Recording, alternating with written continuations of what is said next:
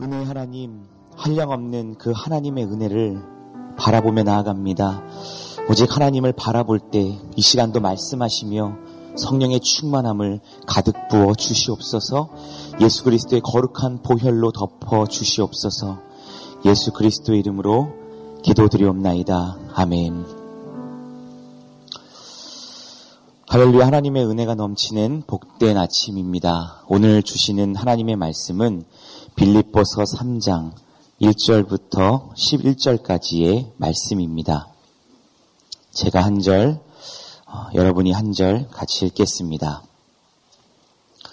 끝으로 나의 형제들아 주 안에서 기뻐하라. 너희에게 같은 말을 쓰는 것이 내게는 수고로움이 없고 너희에게는 안전하니라. 개들을 삼가고 행악하는 자들을 삼가고 몸을 상해하는 일을 삼가라. 하나님의 성령으로 봉사하며 그리스도 예수로 자랑하고 육체를 신뢰하지 아니하는 우리가 곧 할례파라. 그러나 나도 육체를 신뢰할 만하며 만일 누구든지 다른 이가 육체를 신뢰할 것이 있는 줄로 생각하면 나는 더욱 그러하리니 나는 8일 만에 할례를 받고 이스라엘 족속이요 베냐민 지파요 히브리인 중에 히브리인이요 율법으로는 바리새인이요 열심으로는 교회를 박해하고 율법의 의로는 흠이 없는 자라. 그러나 무엇이든지 내게 유익하던 것을 내가 그리스도를 위하여 다 해로 여길 뿐더러 또한 모든 것을 해로 여김은 내 주 그리스도 예수를 아는 지식이 가장 고상하기 때문이라.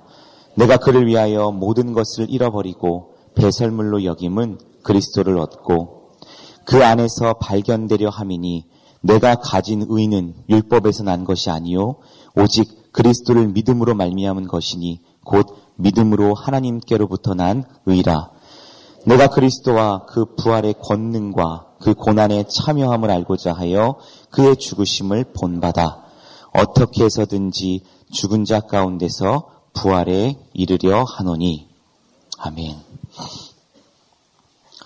오늘의 말씀인 빌립보서는 바울이 감옥에서 쓴 서신서입니다. 어, 감옥은 자유가 제한되어 있는 아니 그 제한된 자유마저 없는 곳입니다.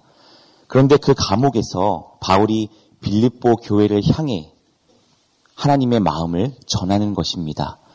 마지막으로 당부하는 첫 번째 말이 무엇입니까? 끝으로 나의 형제들아 주 안에서 기뻐하라. 바울은 감옥에 있는데 기뻐하라 라고 말하고 있습니다. 감옥에 있는 사람이 면회 온 사람에게 편지를 받을 사람들에게 기뻐하라 라고 말할 수 있습니까? 어, 저는 교정 사역을 가서 그리고 어, 과거에 군대에서 사단 군종을 하면서 지하 감옥에 수감되어 있는 군인들을 방문한 적이 있습니다. 어, 정기적으로 방문해서 군 감옥에 갇혀 있는 자들에게 빵도 주고 말씀도 전하면서 기도해 주었습니다. 그런데 그 깊은 지하에 햇빛이 들어오지 않는 그곳에서 기뻐하는 사람을 본 적이 없습니다. 그런데 바울은 그 차디찬 감옥에서 내가 이곳에서 언제 나갈지 모르는 그 절박한 상황에서 자기 몸은 돌볼 수 없는 그곳에서 기뻐하라 라고 말하는 것입니다.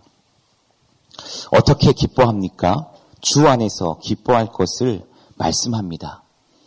좌절의 상황 가운데 기뻐할 수 있는 것은 단 하나밖에는 없습니다. 내가 갇혀있는 이 상황을 뛰어넘는 기쁨과 목적을 보았기 때문에 기뻐할 수 있는 것입니다. 그 기쁨이 너무 커서 거듭 당부하면서 다른 것은 필요 없고 먼저 내가 전하고 싶은 마지막 말, 그것은 주 안에서 기뻐하라 라며 말씀합니다. 이 말을 서두에서 계속 반복하면서 내게는 귀찮지도 않고 수고로움도 없음을 말합니다. 그리고 이것이 다른 그 어떤 것보다 제 첫 번째임을 이렇게 하는 것이 너희들이 살아갈 힘임을 안전함을 강하게 말씀합니다. 너희에게 안전하니라. 너희들을 안전하게 지켜줄 보호막이 될 것이다. 주님 안에 있으면 사도 바울은 이 명확한 진리를 전에 이미 깨달았습니다.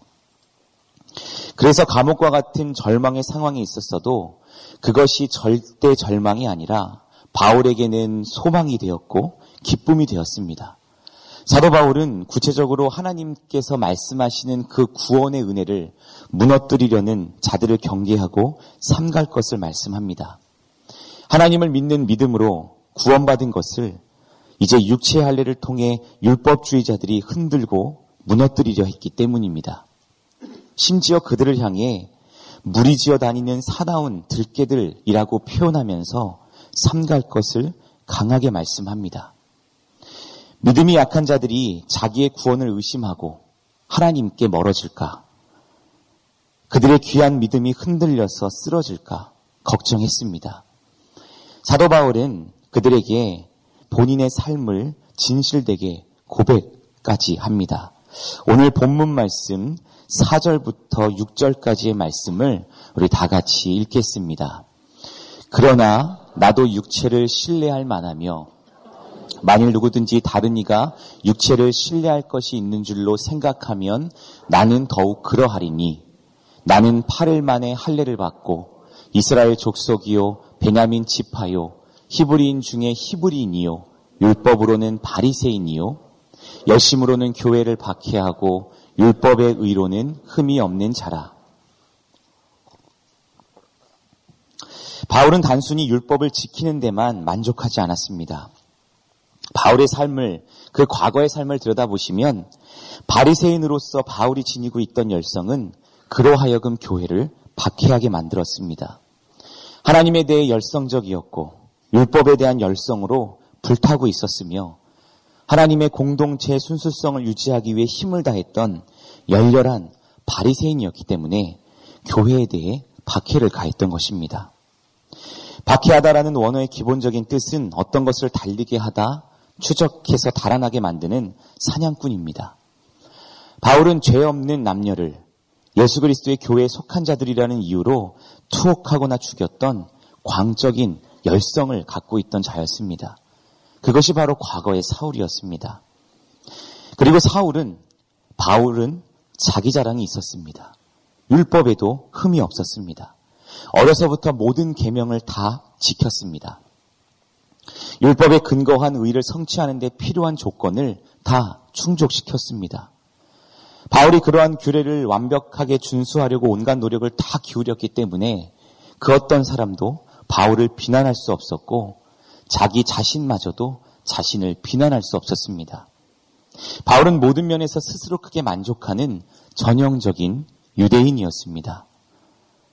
살아계신 그리스도를 만나기 전에는 그랬습니다. 그리고 이것이 담에색 도상에서 예수님을 만나기 전에 그 사울의 모습이었습니다. 그런데 그러한 사울이 이제 살아계신 예수님을 만난 후로 모든 것이 완전하게 달라졌습니다. 오늘 본문 말씀 7절부터 9절까지의 말씀을 다 같이 읽겠습니다. 그러나 무엇이든지 내게 유익하던 것을 내가 그리스도를 위하여 다 해로 여길 뿐더러 또한 모든 것을 해로 여김은 내 주 그리스도 예수를 아는 지식이 가장 고상하기 때문이라. 내가 그를 위하여 모든 것을 잃어버리고 배설물로 여김은 그리스도를 얻고 그 안에서 발견되려 함이니 내가 가진 의는 율법에서 난 것이 아니요 오직 그리스도를 믿음으로 말미암은 것이니 곧 믿음으로 하나님께로부터 난 의라. 앞서 말씀드린 것처럼 그러나 라면서 사도 바울의 삶은 반전으로 거듭납니다. 살아계신 예수님을 담에색 도상에서 만나고 난 후 바울의 열등감은 자신감으로 하나님께서 바꾸어 주십니다. 그리고 바울의 우둔감은 겸손으로 변화시켜 주셨습니다. 그리고 바울의 열심은 죽었고 그것은 하나님의 열심으로 변화가 됩니다. 내게 유익하던 세상 것들이 이제는 그리스도를 위하여로 바뀌었습니다. 그리고 바울은 힘주어서 명확하게 말합니다. 내가 가진 의는 너희들이 주장하는 흔들린 율법에서 난 것이 아니고 오직 그리스도를 믿음으로 말미암은 것이니 곧 믿음으로 하나님께로부터 난 의라. 라면서 사도 바울은 명확한 진리를 자기의 삶에 그 자기의 과거를 부끄러운 과거지만 고백하면서 그 믿음이 중요하기에 그들에게 힘주어 말씀을 합니다. 오늘 설교의 제목은 세상을 잃고 그리스도를 얻는 삶입니다. 한번 이렇게 상상해 보십시다. 세상과 하나님을 내 마음의 양쪽 저울에 올려놓고 살아간다라고. 그런데 사도 바울은 이미 내 마음의 양쪽 저울에 그것을 올려놓고 살아가는 것이 아니라 한쪽에 있는 그 그리스도의 압도적인 무게 때문에 세상에서의 권력과 명예와 부는 저울에 올려놓을 가치조차 없어지게 되는 것이 정답이라고 말씀합니다. 세상은 내 것을 잃게 되면 더 잃게 되기 때문에 그것이 두렵기 때문에 세상과 맞서 싸우고 때로는 내 옆에 사람들을 밟고 일어서라고 말합니다. 그런데 하나님께서는 반대로 말씀하십니다. 세상을 잃었는데 그리스도를 얻었습니다. 예수님을 얻었습니다. 예수님이 누구십니까? 하나님의 독생자 아들 바로 하나님입니다. 그런데 이것이 얼마나 말도 안 되는 논리입니까? 무엇을 얻고 그것을 무엇을 잃고 얻으려면 비슷한 것들이 성립되어야 하는데 세상을 잃었는데 말도 안 되게 비논리적으로 하나님을 얻었다라고 하는 것입니다. 하나님께서 주시는 사랑이 이렇습니다. 내가 무슨 자격이 있어서 공로가 있어서 구원받았습니까? 어떤 분들은 이렇게 고백합니다. 나는 부족해서 이것도 감당하기 어렵고 나는 연약해서 이것도 감당하기 어렵습니다. 그런데 여러분, 그 모든 말이 다 맞습니다. 바로 염치 없는 것이 신앙입니다. 그저 저 하늘로부터 오는 만나와 메추라기를 받아서 먹으면 되는 것이 하나님의 은혜입니다. 그리고 하나님께서는 실제로 그렇게 말씀을 하십니다. 그래서 그것이 은혜의 식탁이고 거저받은 하나님의 사랑인 것입니다. 바울은 자기가 소중하게 생각하고 그것을 얻기 위해 애써왔던 선한 것들이 결코 유익한 것이 아님을 깨닫게 되었습니다. 그런 것들은 바울을 파산으로 몰아간 악한 것들이었습니다.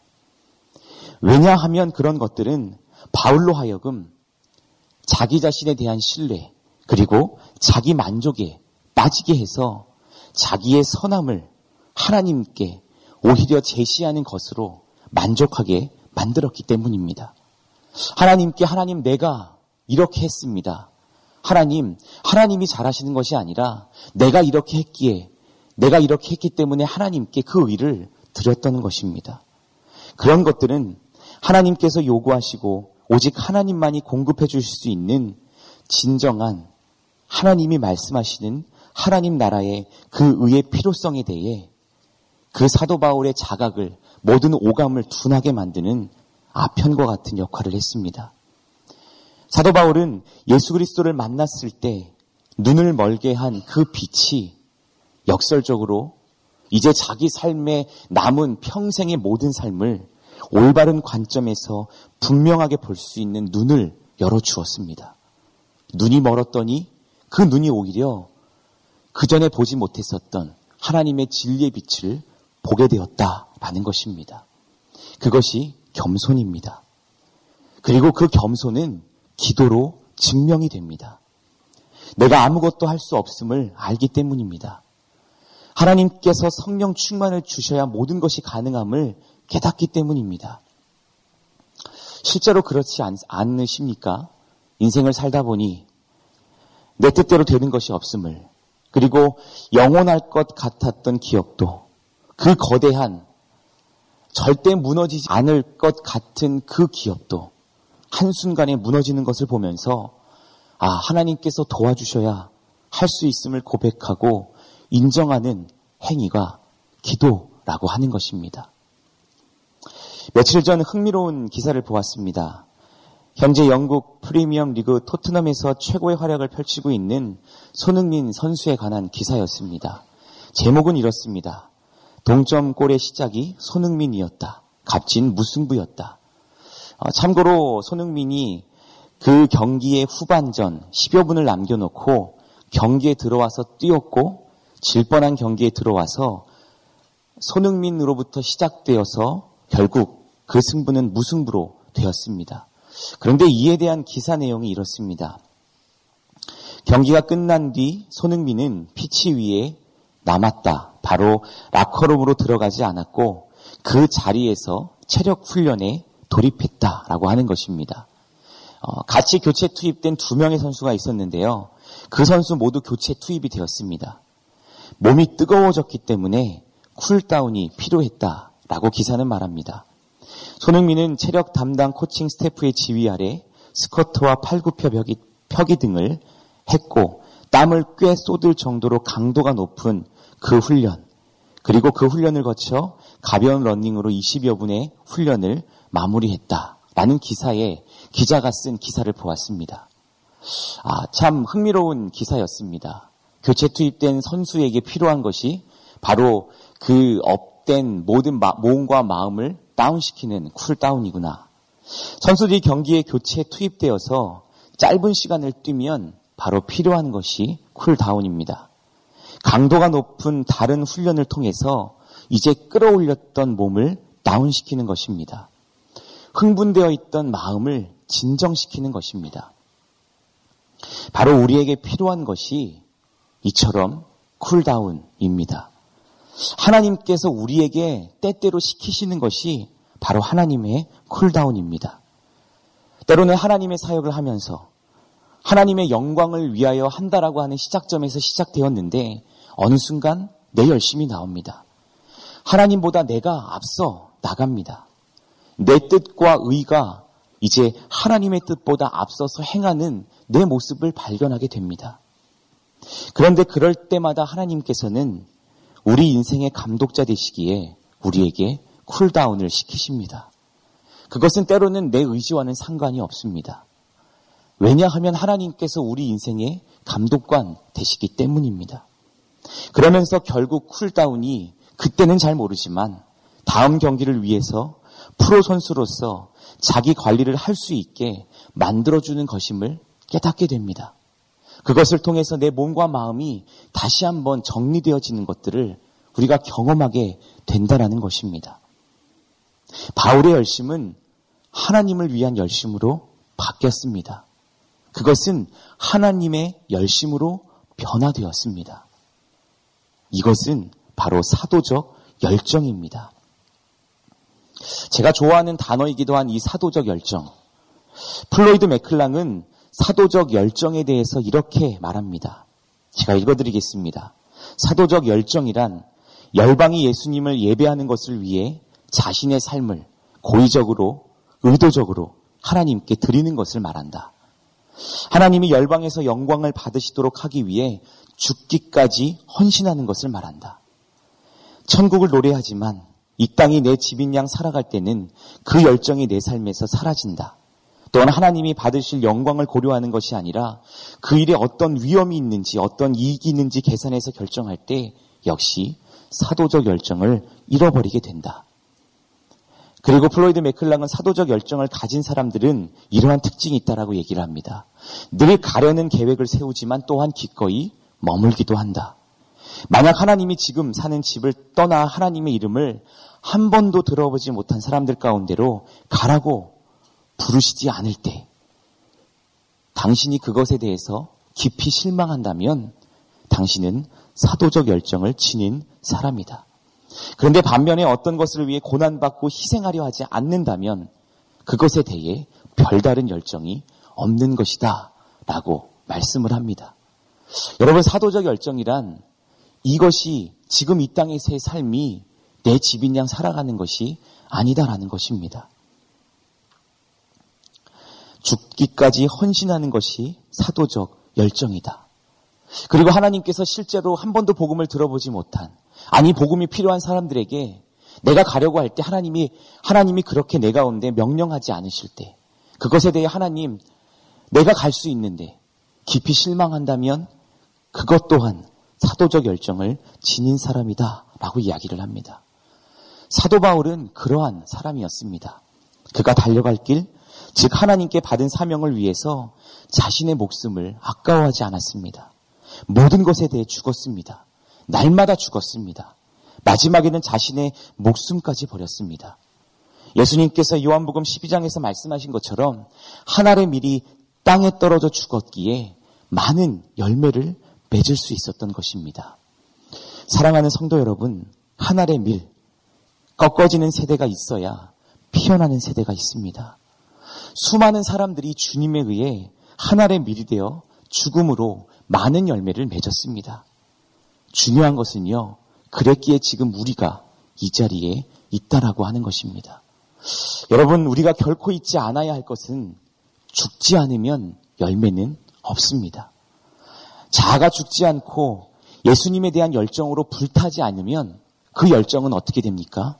우리는 결국 다른 것에 열정을 쏟게 될 것입니다.